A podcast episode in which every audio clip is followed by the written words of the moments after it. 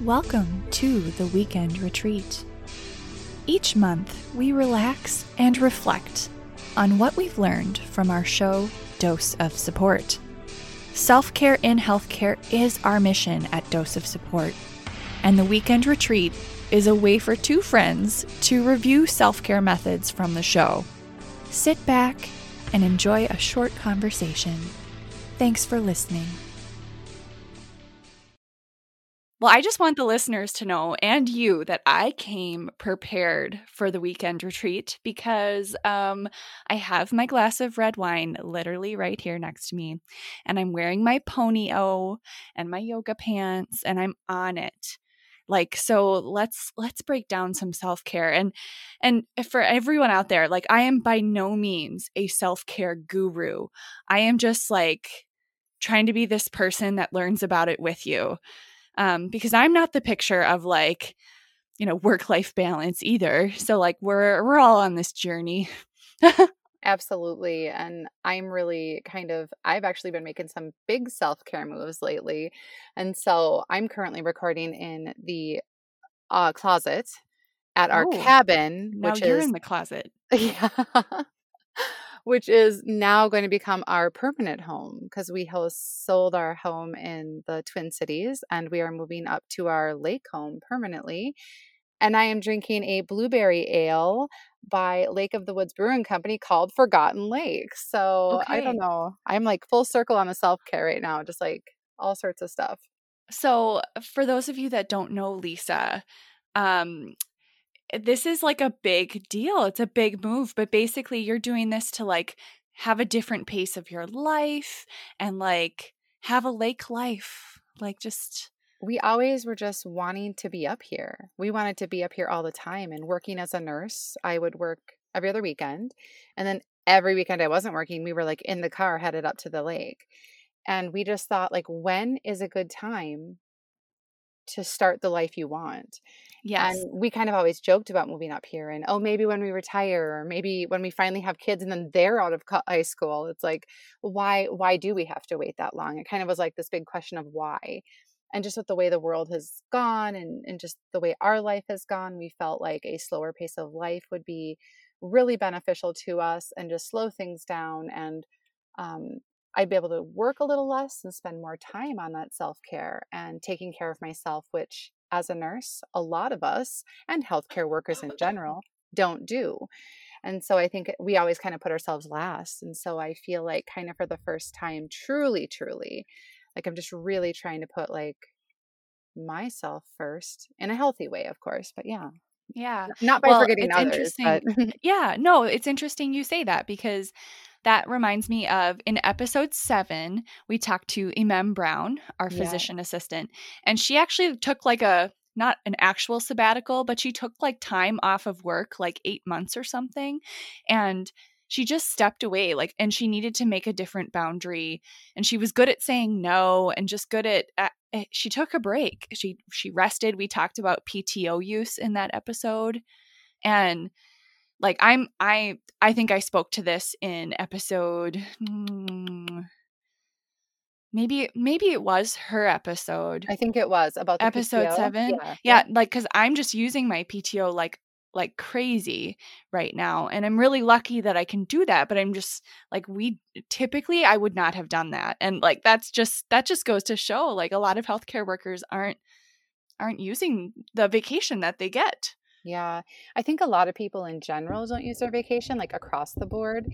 But I also think that, you know, kind of if your day to day activity is constantly putting other people's needs first in your job, it's some kind, it becomes like automatic to continue that, like once you step out of those doors of your work.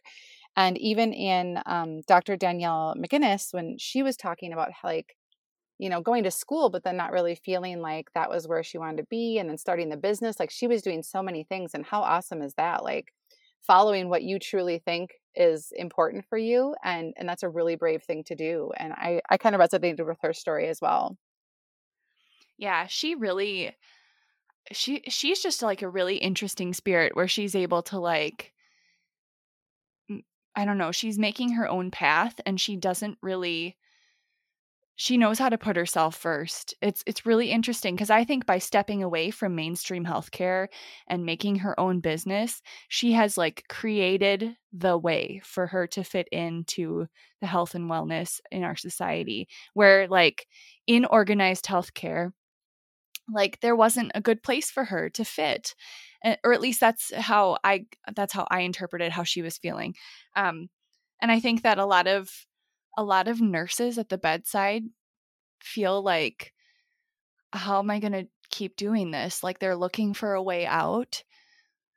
I don't know. I was just reading a post on Instagram about this. Like this nurse said that she had been a nurse for 1 year and she was wondering, you know, you know, she wanted to go back and advance her education.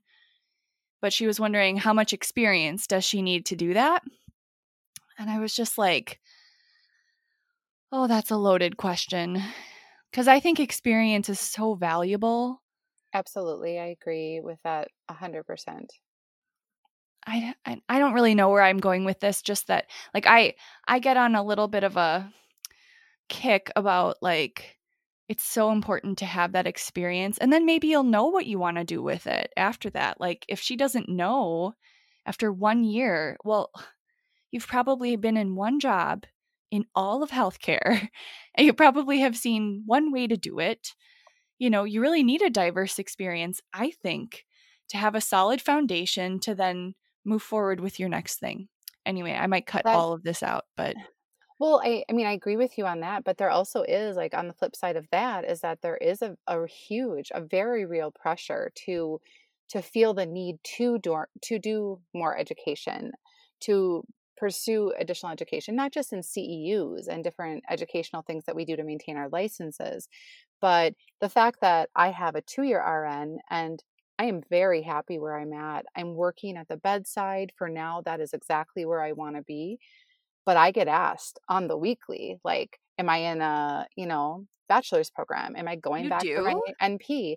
And people look at me very um i guess i'm internalizing it as judgmental or like oh you're not going back. You're not going to keep going. And for me in my life where i'm at right now again with the self-care like this is where i'm at. Like i know this is right for me and i am like standing firm in my beliefs for myself and my my marriage and my life and and my future that we we we see.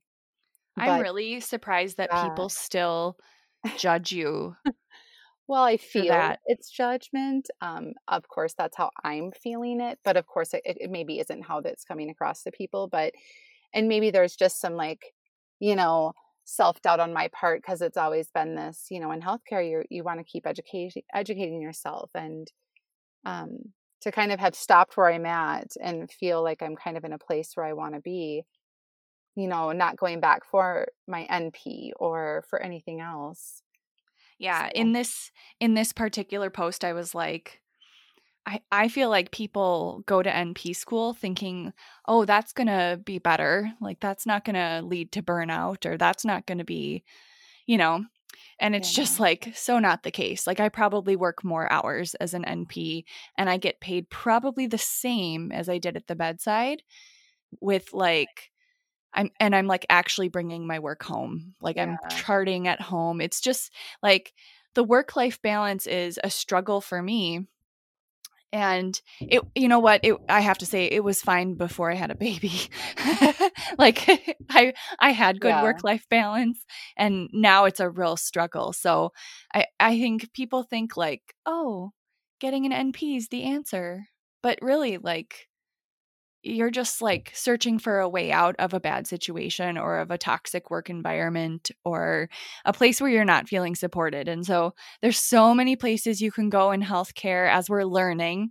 Yeah, I mean, especially with all these episodes, I'm I'm I'm even learning. I've been in this for like 15 plus years. I've been in I was an LPN, I was an LVN as well, and I've been an RN. And so I've also been learning so much listening to these um, stories that everyone is sharing.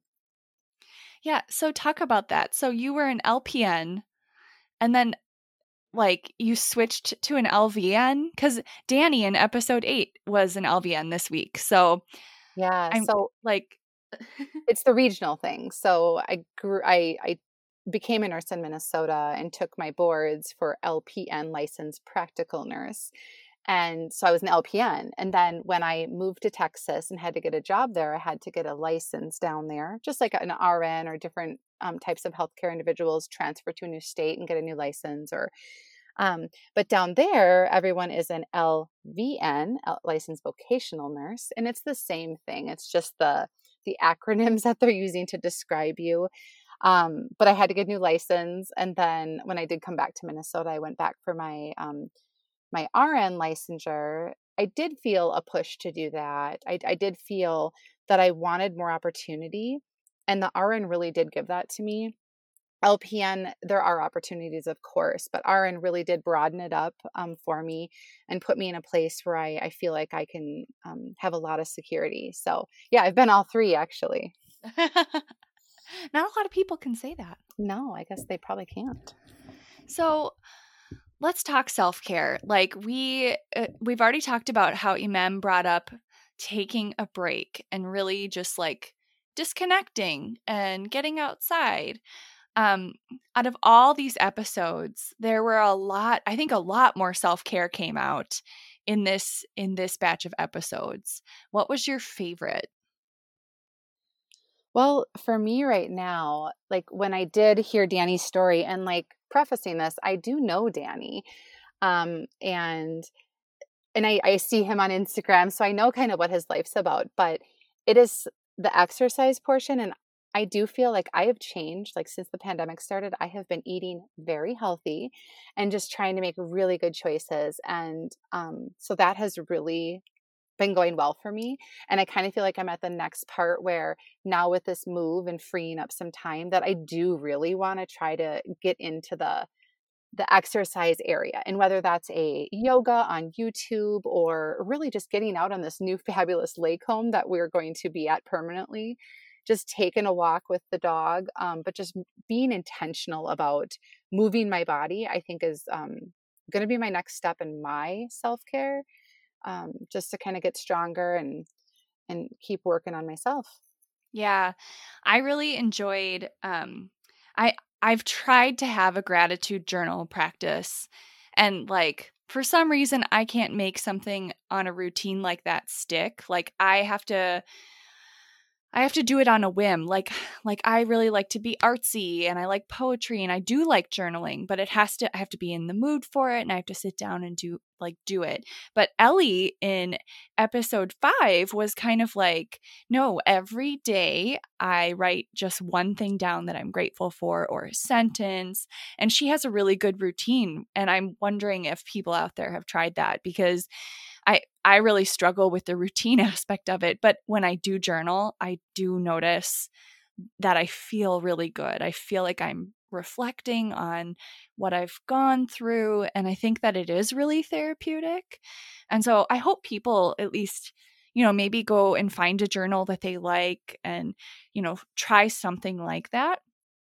And then she actually also mentioned like scheduling friend time and that's something i've also like really struggled with in the pandemic and i think other people probably can relate to this too like like what i should be doing is like scheduling a zoom call like every other week with a friend or something like just like a happy hour with a couple of friends and we all get on zoom. But have i done that? No. Like, so I think that's maybe what I should commit to in this next month and and get back to everybody in our next in our next weekend retreat about that because I kind of I feel like that would be very good for me. I'm finding that like if I don't actually force myself to like put it on my calendar, I'm a very calendar oriented person. My Google Calendar is a colorful array of my life, which since pandemic has been a little bit more minimal, but when you look at it, there's like 10 different colors. And I'm finding too that even though we have all this more time, we have so much more time right now, sort of. Um, sometimes I'm just not having the emotional energy and like just the physical energy to do things. And, but if I put it on my calendar and it's in there, then I'm so much better about following through versus like going weeks at a time, like, hey, we should we should plan something like if you just plan it and put it on the calendar then i feel like it works better for me. And so that's kind of where I usually go, the route I go to try to plan stuff. Yeah. And I think I I'm actually the opposite of that. like I I do function off of off of a calendar. I'm not a complete barbarian by any means. But like the other day, Cameron, my kiddo, got his 15 month shots. And so here you know we go to the doctor and it's it's a regular clinic visit like like it normally would be we just had to wear masks. And normally after shots cam sleeps really well. And that is about the only time in his whole life that he's ever slept well. Um and but the next few nights were awful. And we were supposed to like be doing some some family things and it I was just like dragging my ass to this these family events that were they were socially distanced but like you know going to see family that we hadn't seen for a while and and socially distanced but I was just not excited for it. I couldn't enjoy it because I was so tired because my kid wouldn't sleep. And so I think like it's great to plan things but shit happens all the time and so that's kind of how i function is like i have things on the calendar i try to make but i actually try to not make so many commitments that i feel bogged down i want to feel free and so that's why i function that way i really like to feel free and i i don't really know how else to maybe maybe some people are like you and some people are like me i don't know. Yeah i mean and and there's you know, there's definitely a balance to either of the situations. And there's times in my life when I have, like, I guess, overscheduled myself and been that yes person where I kind of say yes to everything and push to plan everything. And then I look at my calendar and I'm like, I don't even have time to sleep. And so there definitely does have to be a balance. And now moving, I'm going to be moving outside of the cities away from everything my family and my job and and I'll be commuting for the shifts that I have. But I'm realizing now that I'm really going to have to be intentional about uh, reaching out to people and scheduling that time. So that resonated with me as well because it's going to have to be a priority. Like it's going to be really fun to live on the lake and be in nature and away from the hustle and bustle. But also, I don't want to um, lose those connections that are also important to me. Yeah. So, moving forward with the show, I have some really fun guests that are really different healthcare workers that maybe you wouldn't expect to hear from. I always, so some people that I think would be really, really interesting to hear from that in my experience in healthcare and interacting with these people, I always feel like they kind of have it together. They have their stuff together. Um, I have really connected with in multiple jobs that I've had at, at different facilities with the social worker. I just, um, it's just, they always are able to troubleshoot situations. They're so good at that. I think they would just be like a wealth of knowledge and how to um, troubleshoot troubleshoot situations at work. But then I've also learned so much from them and how to do stuff in my own life so that's been really cool as well. Yeah. So this is my call to anyone listening. I would like to hear from EMS, paramedics, any any kind of emergency personnel. I would like to hear from social workers and I'd like to hear from speech language pathologists and they can be national here in the United States or they can be international workers. Um, and even though my husband is an RT, I didn't want to like tap into his network and be like, hey, all of Billy's friends come be on my show. So I I think it's good to hear from like legit like people that I don't know. And so I'm I'm really making efforts to have people on the show that I've never met that are voices that are underrepresented. So um, send these workers my way because those are the people that need to come on the show. But these next four episodes are like way different. And I'm really excited to I know. I get some sneak peeks and I'm really excited as well. Yeah. Well, Lisa, is there anything else that we should talk about on this weekend retreat? Um, I think we did a lot of good talking. We talked. It was it like flowed for me a lot better. Like, just I feel like it was really natural.